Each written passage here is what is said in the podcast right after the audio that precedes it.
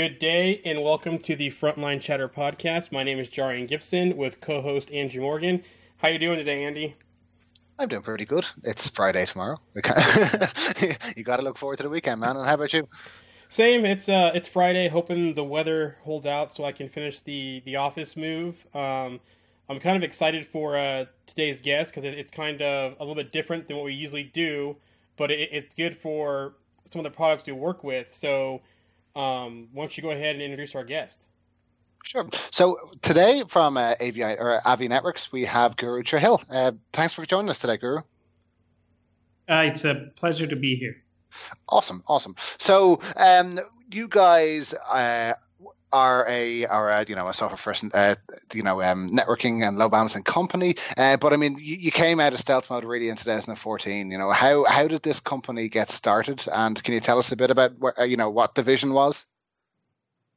Yeah, so we've got a pretty interesting background. Uh, it's a diverse set of people who have previously worked on server technologies, data center network technologies, load balancing, firewalls, and so on. So a lot of experience across the data center. And about 2010, actually starting about 2009, 2010, 2011, we saw a resurgence of interest in more agile, more automated networks under the sort of banner of software-defined networks.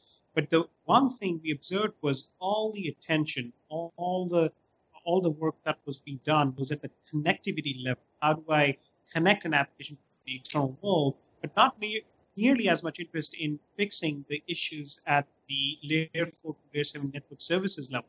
And even within that, load balancers were just so ripe for more innovative approaches, more innovative designs that we wanted to take this, you know, sort of largely about 20 year old architecture and 20 year old market now and do something very innovative that would solve the problems around automation and agility and so on. So we that's that's our history. So in 2012, 2013, uh, a group of really interesting uh, founding engineers got together and we asked ourselves if you were designing a load balancer today, what would you do? What principles from web scale companies would you apply? How would you design the technology? What problems would it solve? So we got start, our start. We were founded by, we were actually very fortunate to be uh, helped along in this journey by investors, uh, the same investors who invested in companies like Palo Alto Networks, uh, Arista, F5 Networks, Riverbed, Brocade, Nicira. So just a very strong uh, set of people who brought around the table both on the investing, investment and the founding side and started in 2012. Uh, we continued to develop the product for a couple of years, came to market in 2014, and here we are three years later, just uh, just having the time of our life and and just very very blessed and fortunate to be working with some of the some of the most amazing customers worldwide. Very interesting. So, would you say so? You know, with you guys, the Cisco former Cisco execs um, founding um, Avi, and you know, you mentioned some of your drivers there, and you know, so there was kind of basically things missing in the market, and trying to get away from some of the the legacy type stuff out there. Correct?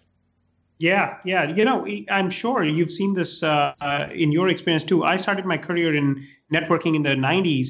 And literally 20 years ago, 96, 97, if you went out to deploy load balancer, you would buy an HA pair of two boxes you would deploy them, configure them, and the next time you ran out of capacity or you deployed a new site, you would buy another pair, another pair, another pair, and soon you had about you know 10 or 20 or maybe 100 or several hundred load balancers in your environment that you were that were you were managing. You know, each one its own snowflake, and you know, fast forward 20 years later, and everything around the load balancer has changed. You've gone from you know, back in those days, who's going to win, x86 or Sun Micro or DEC Alpha or SGI to the you know dominance of x86 followed by virtualization in the 2000s and then cloud and containerization and public cloud and all these amazing technologies that help you solve a lot of issues on the compute side on be more you know provision things faster treat things as a resource as a, as a as a big resource pool that you can quickly dip into and you know elastically scale workloads and so on. And yet those load balances are the same.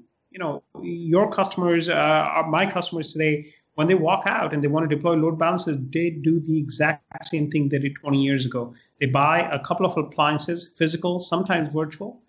Uh, they manage each of these one by one there's very little automation that is built into these and very little visibility into how they're operating, uh, very little analytics around their performance or the application performance. So there was a whole slew of issues that we were looking at um, as to how do we solve these if we were designing a load balancing fabric from scratch today. Yeah, you hit on a lot of good points there, and I don't want to jump ahead into some of the questions we're going to ask.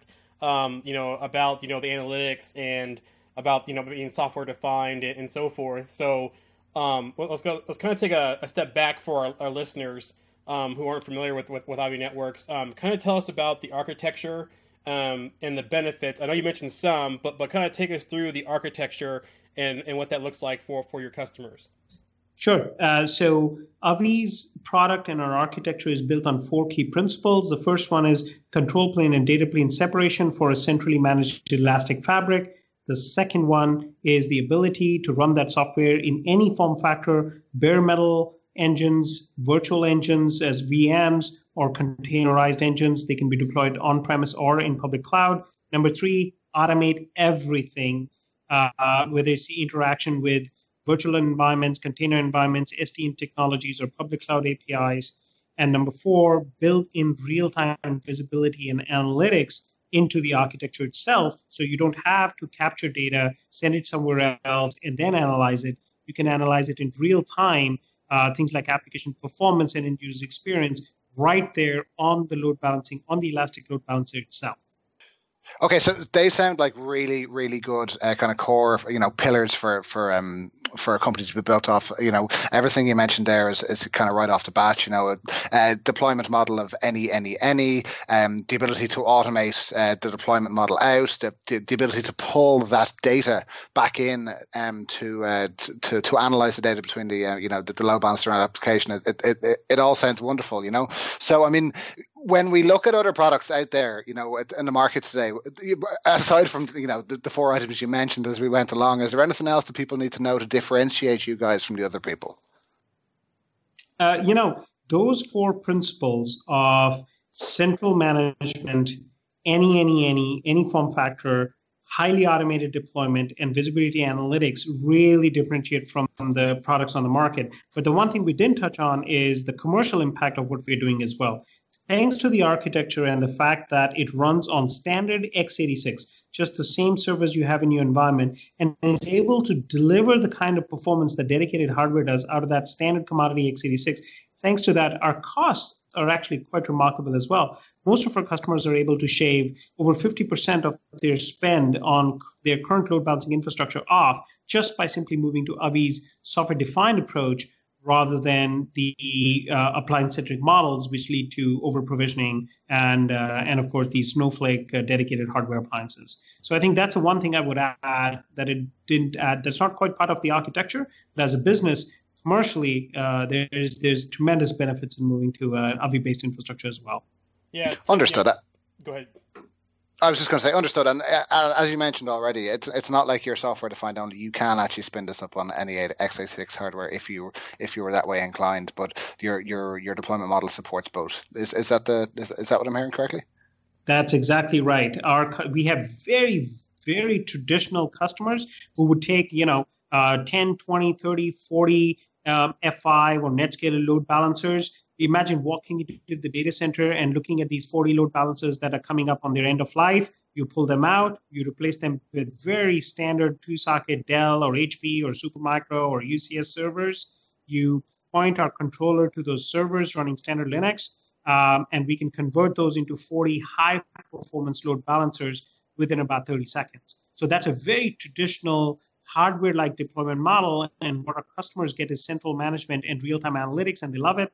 Um, or you could have extremely forward-looking deployment models with a globally deployed fabric uh, that could be half virtual, half containerized across AWS and Azure and on-prem, uh, providing services for applications no matter where the applications go. So we we we handle both very very traditional workloads as well as these very advanced uh, microservices or containerized or PaaS workloads in public cloud as well. Yeah, I think there's some key things there that you know differentiate you guys from the rest out there. Is that you know usually centralized management admin console is kind of an afterthought. You know, you'll deploy different products out there, and they'll have their own management on each, say, appliance that's deployed, and then kind of have to pull them into a a higher cost, um, higher license um, product to get the centralized management. Where you guys kind of said we're going to start from the management out and make sure everything is done properly from the management side. The other thing too was you know just the way that, that you guys you know you hit a nail on the head there about any hardware you know virtual containers whatever you're not saying okay when you know to get a newer feature or to get better throughput you know you have to buy you know a newer version of appliance is that you guys aren't limiting that from the start you're saying you know buy what you need now maybe buy a little more but we're using standard hardware so as newer ssl ciphers come out newer technology comes out you're not having to go ahead and do those forklift upgrades of appliances because you're using standard hardware. You, you could possibly either just swap out like, like a network card, you know, or something like that, instead of having to forklift the whole appliance. Correct? Yeah, I mean, isn't that amazing? You just turned the whole industry on its head right there. Uh, the standard model in the industry today is you buy a 10 gig box, you deploy a 10 gig box that has a certain set of features, when you need you know, newer SSL technologies, newer ciphers, or higher performance, forklift it out, drop in a bigger box with the latest software running on top of it. Here's what happens to our customers. New SSL cipher comes out. You know, uh, a few days later, we can deploy that on our software. We just push out the software release. You can just uh, upgrade to that net new software, and you've got brand new SSL ciphers running on your on your fabric. Uh, number two, Moore's law which is so amazing. So you can deploy a 10 gig fabric today, and just as your underlying servers undergo refreshes over the next few years, that 10 gig fabric might be generating 15 gig next year or 20 gig the year after that. Um, what is amazing is that you're finally able to harness all the amazing work that Intel and the rest of the x86 industry is doing on commodity hardware rather than be stuck one year, two year, five years, six years down the line with this box that you put in your data center that can no longer be upgraded and has barely the performance that you paid for five years ago. So we're completely turning that on its head um, in terms of how our customers think about capacity planning or uh, being able to ingest new features and new ciphers and new SSL technologies. I, I have to say I love that uh, the Avi, the, the network appliance that grows with you. You know, it's uh, not not not bound to a to to a to a to a point in time. You can you can take advantage of everything while maintaining um your your your product appliance. I'm sold. Where do I buy one? uh, so and that's the, that's that by the way just uh, is the other beauty of this of, of the architecture and of the approach. We're not selling boxes. We're selling software you can literally go over to our website today at www.avinetworks.com. I think it's like slash download or something. There's a massive download button up top. And you know what? The software is free for, for, for developers to use. Just hit it, download it, and you've got a basic Elastic Load Balancer up and running in your environment in a matter of minutes. Uh, with all the visibility, with the, all the analytics, with all the amazing stuff that we've built in. And you can try it out, you can use it for a basic use case, and then convince yourself that this is the right product uh, for us for our production workloads and then reach out to Avi for a license, which is as simple as just downloading the license from our website. So, a very easy, friction free way of not just deploying our software or using our software, but also taking that same approach to doing business with, with, with Avi. Uh, so we've we've given this a lot of thought, and we we wanted to make sure that the friction is not just gone in terms of the technology, but also in terms of the business. Yeah, you, you kind of touched on um, this a little bit, and so I'm gonna kind of steer the conversation into this direction. So we hear the term, you know, software and software defined thrown around, you know, by a lot of vendors, you know, that aren't traditionally software, but now they're starting to use software load balancers, or they're trying to go to that software defined um, route, but also too, they're still trying to use those different licensing SKUs as well within those software load balancer. So, what are your thoughts on on that? Yeah, you know, this last part of your sentence is so interesting. The best way to tell if a traditional vendor is doing, um, you know, software-defined washing, I guess the SD washing is probably the best way to describe it. If they're doing, if doing, they're doing that to their existing product or not. The best way to tell that is this: look at their hardware appliance. If it costs $20,000. Now look at their virtual appliance. If it costs the same $20,000, you have a problem. What they've basically done is they've taken the software that was running on dedicated hardware, put that in a VM, and now they call themselves software defined. That's not software defined. What that is is simply is repackaging of an existing software at the same price uh, that you were paying earlier for dedicated hardware. Software defined is the ability to apply those modern design principles to have a distributed elastic fabric which is centrally managed. That to me is a crux, the, the, the core of software defined. Um, that means you're not deploying individual appliances, virtual or physical. What you're deploying is a centralized controller, and then the appliances are just a unit of capacity that can come and go in time as you need it. Uh, sometimes, sometimes I describe it this way. Imagine walking into your data center and looking at a storage array. And there's this beautiful product from EMC or NetApp or something like that, and it's got hundreds of disk drives in it do you ever care about how many disk drives and which one's full and which disk drive is not full? And do you ever go in and move data from one drive to another to do better capacity management? You don't. The storage array takes care of all of that. When you want more capacity, you add another tray, add a few more drives, and you just have a bigger storage array that and, and internally you'll just take care of the rest. And that's really fundamentally the difference between the the architecture way of doing software defined, which is I'm going to take my code and put it in a VM and sell it to customers, and if they want a management, I'll have an afterthought kind of a product separately that I can sell, versus uh, truly software defined, where the intelligence is in the controller and the actual engines, the load balancers themselves, are just a unit of capacity. Uh, so we, we see this a lot. We see this a lot on slides for sure. But the proof is in the pudding. When our customers really interact with a product, two things jump out immediately.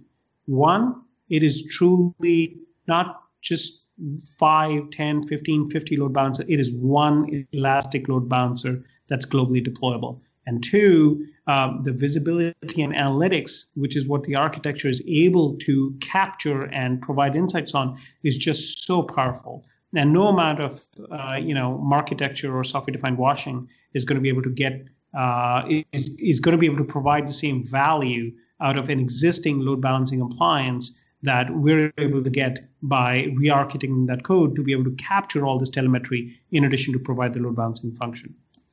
The terminology used there, architecture, was possibly the best term I've heard in a very, very long time. It, it's um, actually superb. That's going into my dictionary from now on.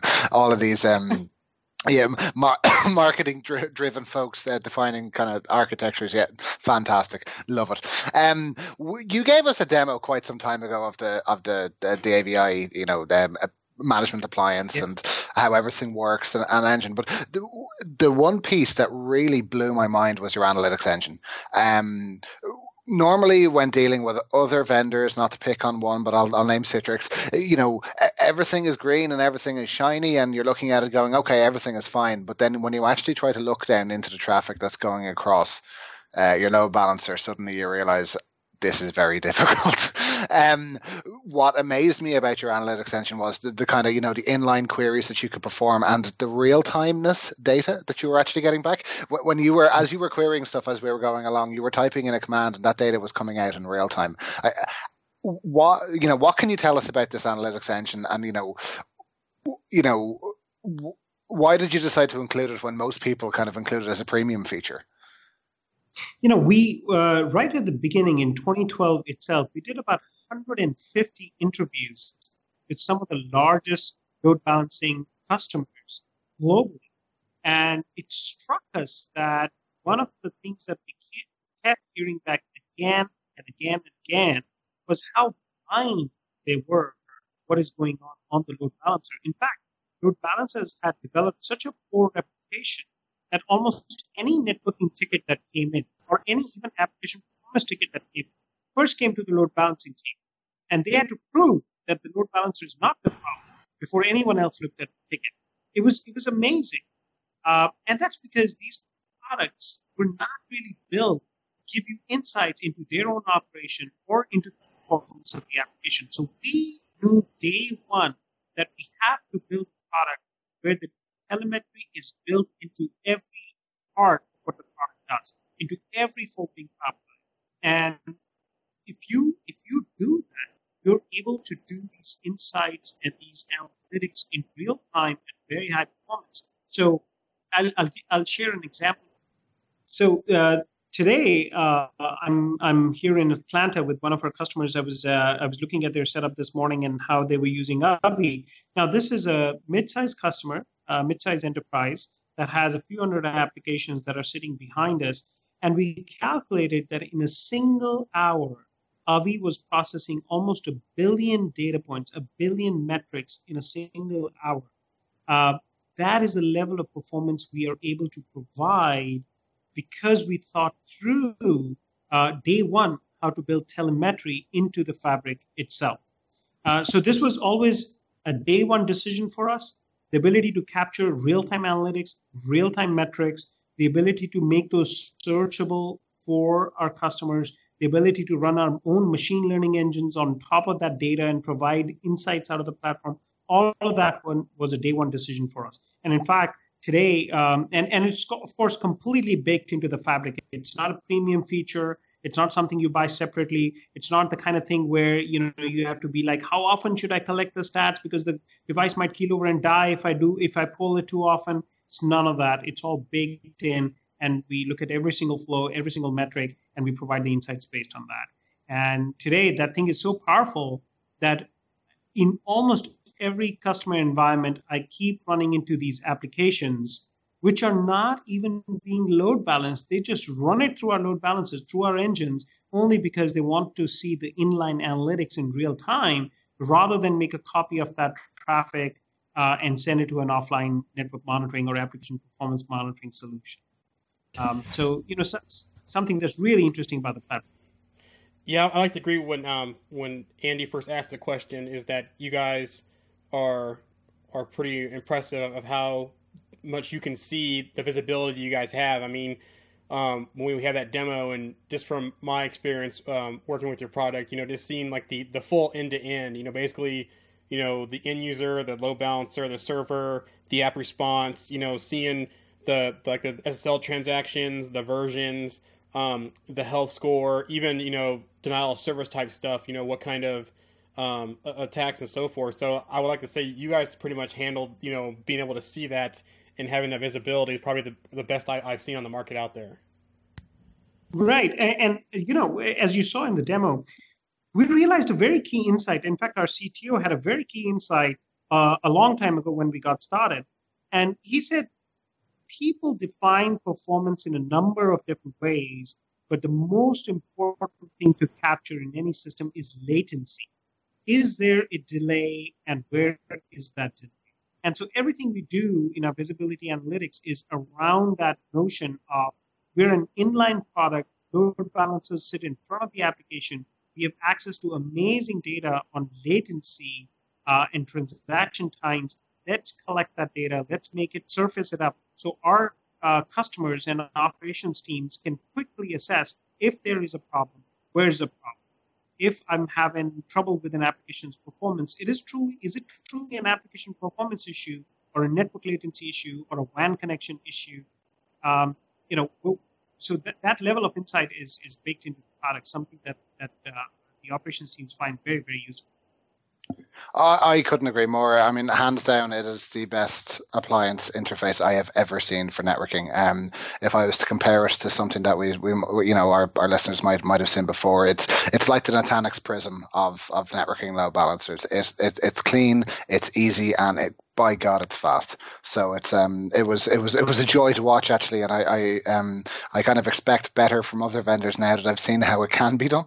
Um, but uh, yeah, no, it's it, it is great. I mean, so I mean for for those people who you know who may be curious about the, the Avi product, I mean, how is it licensed or packaged or sold today?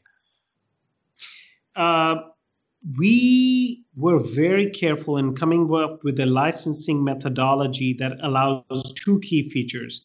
It should allow our customers to start really small and then pay as they grow. And it should allow them to scale up or down in real time without needing to over provision and buy capacity upfront. So, those were the two core principles. So, here's what we did uh, we said, you know what, the controllers are free of cost. You can spin up as many controllers as you'd like. You can have one set of controllers, two set, or 20 sets. We don't really care. The controllers, of course, are the brains of the system, but the actual work for load balancing, SSL offload, data collection is done by the engines. And within the engines are the CPUs or the vCPUs for virtual appliances or cores, uh, no matter how you think about it. So what we do is we just license those cores, the total number of cores inside all the engines you're running. So for instance, if you buy 100 licenses from Avi, that allows you to fire up 100 load balancers of one vCPU each, or perhaps 50 load balancers of two vCPU each, or maybe a, some mix, you know, a 10 core load balancer uh, or a 10 vCPU load balancer, another two vCPU one, and so on and so forth on that fabric. So a very flexible way of having a very simple count license that is centrally managed on the controller and and so you can move capacity around between load balancers between engines between sites between public cloud and on-prem all in real time you can add capacity in real time by adding more core licenses into the controller you can remove capacity in real time and so on and it's all a subscription license so it's very very easy to get started in most situations um, you know we we're a very small bite size to get started with a couple of load balancers uh, typically under discretionary budget. Uh, and that and it's one simple SKU. All the layers four load balancer, layer seven load balancer, security functions, all the way to DDoS, um, global server load balancing, web application firewalling capabilities, um, everything, uh, visibility, analytics, real time monitoring, everything is just one simple SKU. So you start with one core, two core, hundred cores. Largest customers are at several thousand cores. Um, it just it just scales as you grow. Very very simple to keep track of. That is a nice licensing model. I like that.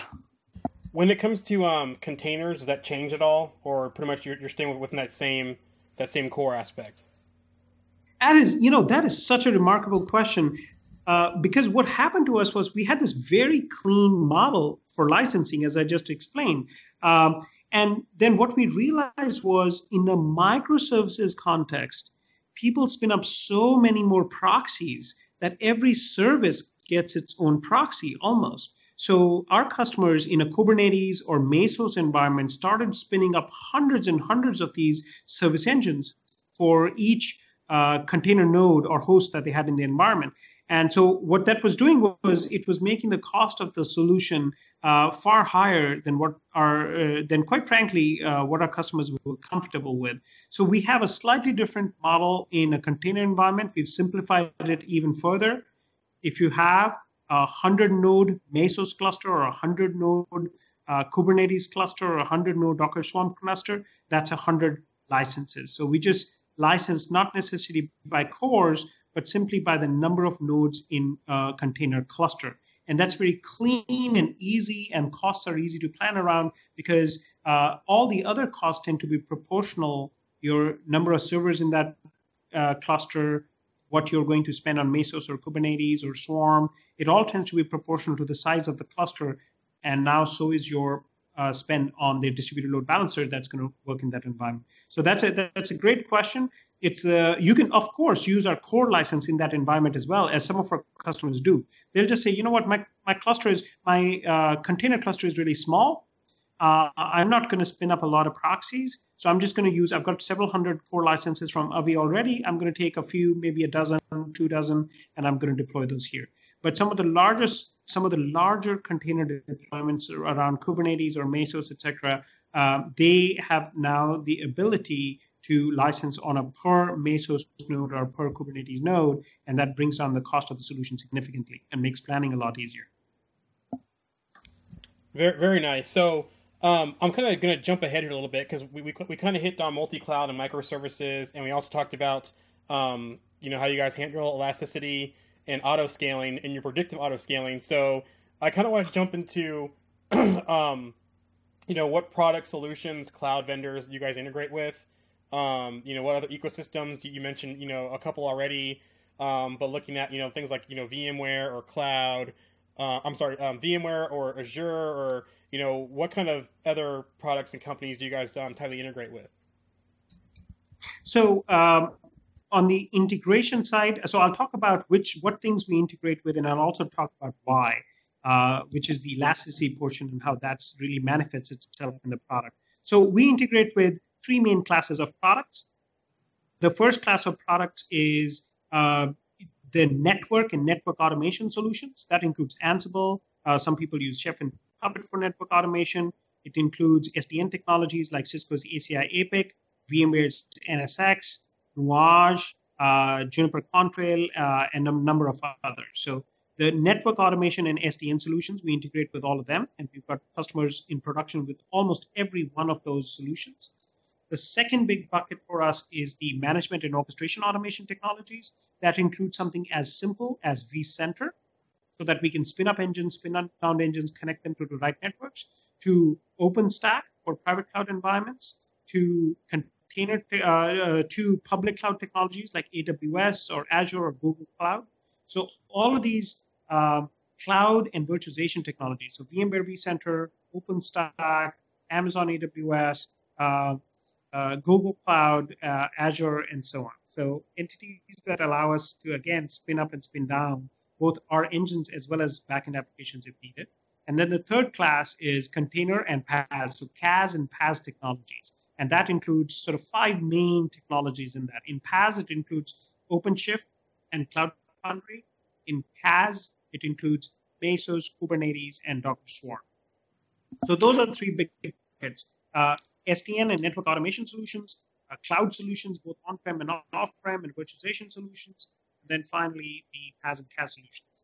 Uh, and then uh, just before I end, the question is why? And that was a key question for us when we got started. We wanted to drive automation into the heart of how people manage the balancers and their application. And if you ask them what is the toughest problem to do in these environments, more often than not, after the number one issue, which is visibility and analytics, the second issue is elasticity and capacity planning. So built in elasticity and auto scaling capabilities into the platform. So thanks to this integration, here's what can happen Saturday 2 a.m. in your environment if you have Avi. Let's say you have a burst of traffic coming in. The marketing guys on Friday evening uh, started a campaign, didn't even tell you, and they never tell the infrastructure folks, of course. So they'll start this campaign and go home. And then Saturday morning, the world will wake up and hit your website, and suddenly you're seeing five times the traffic that you were expecting on a Saturday morning. So you're back in the data center, back at work, trying to figure out how to handle that. Instead, in an Avi environment, we would see that burst of traffic come in. We would recognize that the load balancing fabric is running out of capacity, and we would then, let's say it's a vCenter environment, we would talk to vCenter, spin up some more engines, and elastically scale out the load balancer so that we can handle the additional capacity. But that doesn't solve the problem. That just pushes the problem to the backend application. At some point, those poor, you know, 10 odd web servers in that pool are going to start running out of capacity too. And then at that point, we can again log back into vCenter, take a golden image that you've given us, fire that up, start a help monitor to it, when the app is up and running, when that web server is up and running, add it to the pool, thereby increasing the capacity of the pool itself. So we can auto scale us, the load balancer. We can also auto scale the backend application. We can even do really, really flexible, interesting things like in that moment, configure the GSLB to send the extra traffic to Amazon and then start scaling both the load balancer as well as the backend application in Amazon. So for the next four or five hours, did you see that high traffic? You might be using Amazon uh, to serve that additional traffic, and then when it goes away, we just sort of scale everything back in. So just make these living, breathing application fabrics can be built on top of technology, um, especially relevant in in uh, areas like retail uh, and uh, in some of our technology uh, that elastic scaling sounds amazing. The ability to, you know, have your your applications intelligently kind of respond to to bursts of traffic, you know, and not not just burst in the data center, burst outside of the data center into AWS, anything like that. That that that is a killer feature right there. Um, so I mean, the, I love it. Uh, you know, as, as, I mentioned already, I was sold at the at the um, at at the, the look and feel and the kind of the richness of the data coming back. But I mean, yeah, the the elastic scaling is, is something to behold.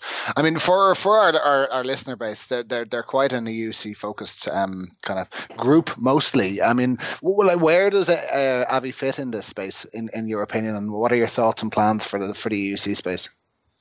So as you as you know, the EUC space is largely sort of split uh, between two major solution vectors. One is you go after a Citrix based solution, or the other one is you go after a VMware uh, or VMware View based solution or EUC based solution. Um, on the Citrix side, we have not done much work. And the reason for that is Citrix uh, protocols for EUC are largely proprietary and only available to their internal load balancing solutions. So, generally speaking, that's probably the biggest reason why you run into NetScalers in, a, in out in the wild. When it's when a customer deploys uh, an EUC, EUC solution from Citrix, and that's that's one of the biggest um, vectors which moves uh, NetScaler sales. Uh, VMware View is much more interesting, though. They are very open to partnering. They um, they openly publish their protocols, and uh, we are we have just started some conversations, and we're working with them to understand how we can better work uh, with the VMware View and EUC solution. Because, as you know, in EUC, one of the one of the biggest pain points, certainly from the time that I was selling into the VDI market, um, the big one of the biggest pain points is the visibility and, and analytics and the latency of transactions and being able to debug that when users are not having an optimal experience why are they not having an optimal experience and where is the latency getting introduced? So we want to bring all of that analytics and its power to uh, to a vdi and an euc environment uh, but right now, out of the gate, uh, we have not yet finished the work to do the solution design around VMware View. That's probably the first thing we'll do uh, over the next uh, over the next few releases, uh, certainly through the course of this year. Uh, and I am pretty excited about that solution. I've been I've been looking at the engineering design specs. I, I, think what they're going to come up with is going to solve some very very pertinent and and real problems in this space. Yeah, super. Think, okay, so would, go ahead. Sorry. I was just going to say that's super to hear. Um, you know, uh, some focus on on Horizon. Um, the, I mean, the Horizon and load balancing is is uh, is currently an issue. You know, so I, am you know very very happy to hear that that, that there's going to be a there's going to be some work done in this space, and I'm excited to see it. Sorry, Jerry, go ahead. No, I was going to agree with what you're saying. You know, the engine to see, you know, that integration with that, being able to get the visibility into the protocol, seeing the end to end, whether you guys are, you know, front ending the the access points, the connection brokers, um, or even doing helping with the multi-site pieces. So it'd be interesting to see the work you guys do with them and to be able to have that visibility from end to end in, in a in a Horizon environment. Yeah, and you know, even in the course of this conversation, I'm realizing there's so much expertise out there, both between both of you as well as your listener base. Uh, I think this is worth definitely us following up on uh, uh, at, at a point where we have the specs already and the engineering is getting started on this execution to run the ideas both by yourselves and, and your customers uh, and your listeners um, and and incorporate that feedback back into the solution as well. So certainly, it would be a great uh, great uh, marker for us to uh, come back for for another chat. That sounds like a, a phenomenal idea. So let's let's uh, let's take that to the blog post, so and we'll uh, we'll um, we'll we'll follow up on that one absolutely. Um, yeah, that's uh, that's wonderful. Um, so I mean, so what's next? What, what do you guys? So I mean, you guys are already doing um, a phenomenal uh, job of, of you know scaling and and multi multi platform and um, and you know data analytics. What is next for Avi? Uh, two big things for us. This is the year of growth on the company side, on the business side. We're already a fairly large company, but we are expecting to double uh, the size of the company over the next 12 to 14 months. So there's going to be a lot of sort of growth uh, and and ensuring that we've got some amazing folks who are joining the team here. So that's on the company side. Uh, and then on the technology side, what I'm personally really, really excited about is the increased focus on security that we are bringing to the table this year. So, just some amazing work that the engineering team has done on our web application firewalling solution. So, uh, which incorporates both the two big pain points in that market. One is the performance issue with web application firewalls because of our scale out architecture. We lay that to rest. And then the second big issue with those solutions is, uh, again, it's a black box. It's very difficult to tell what's going on. So we're taking all of our expertise in visibility and analytics and applying that to that market. And we're taking all of that functionality, of course, and rolling that right into the same fabric, the same platform that our customers are already using. So that's something I'm very excited about. So you'll see an increased focus on security um, and, of course, uh, continued build out of the global model. Right? We want to integrate with SoftLayer. We want to integrate with all the other public clouds uh, in Asia Pac, in, in, in Europe, and so on, so that our customers truly get, when they commit to Avi uh, as a replacement for their F5 or NetScaler or A10 infrastructure, they can truly get one global elastic load balancer that can serve the needs of any application anywhere, no matter how the application is packaged or which data center it's running, theirs or somebody else's. Um, so that's what we're focused on this year. It's all about making our making our customers successful, increasing the footprint of our solution, and and making it even uh, easier for our customers to keep their applications secure, which of course uh, is a, is a big focus for most enterprises nowadays.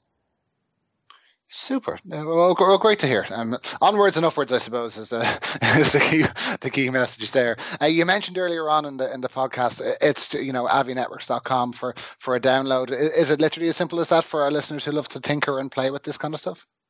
It truly is. You know, I, I am a developer. I'm a technologist. I want to tinker with technology uh, as often as I can. Uh, so this was a big part of how we wanted to structure our interaction with with uh, technologists like yourself, like your listeners. You can go to avinetworks.com. Uh, there is no friction at all. Hit the download button, pick what format do you want to download in? An ova for virtual machines a docker uh, container or or something else? You know pick your solution download it get it up and running. If it takes you anything more than 10 or 20 minutes send us an email and we'll definitely walk you through it.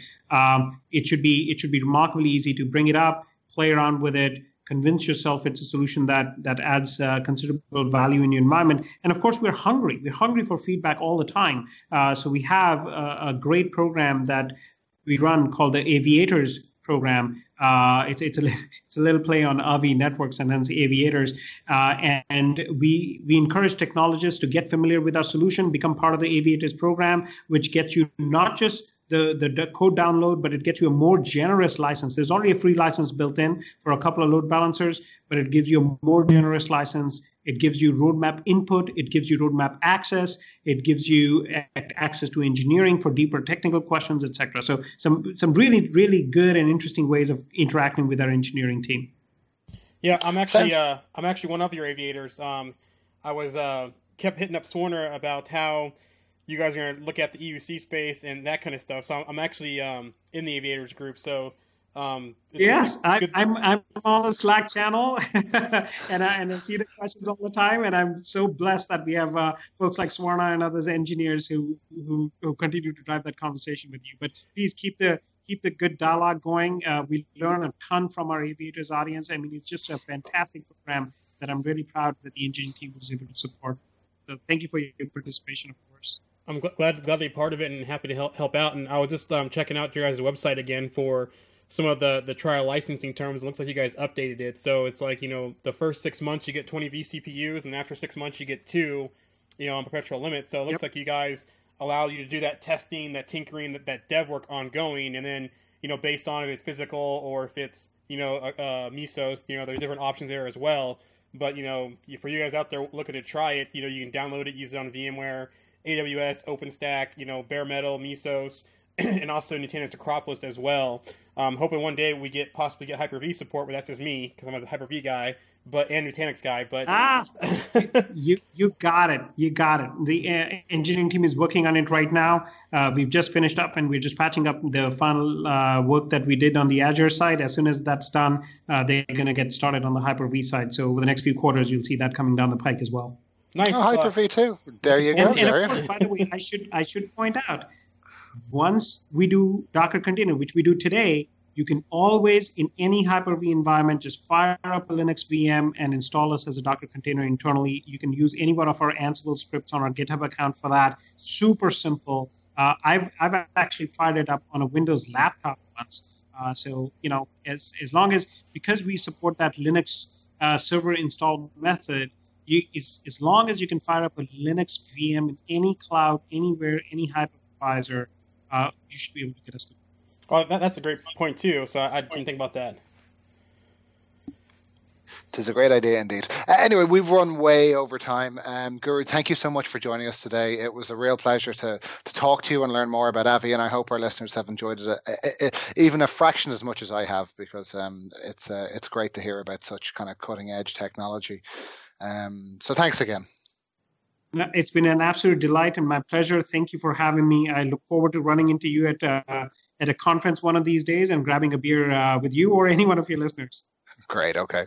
Uh, so just to close down, I just wanted to th- thank our sponsors, FSLogix and Liquidware Labs. You guys are awesome. And uh, over to Jarian. Thanks again, Guru, for coming on for a great chat. Um, lots of good information. Really enjoyed the conversation today.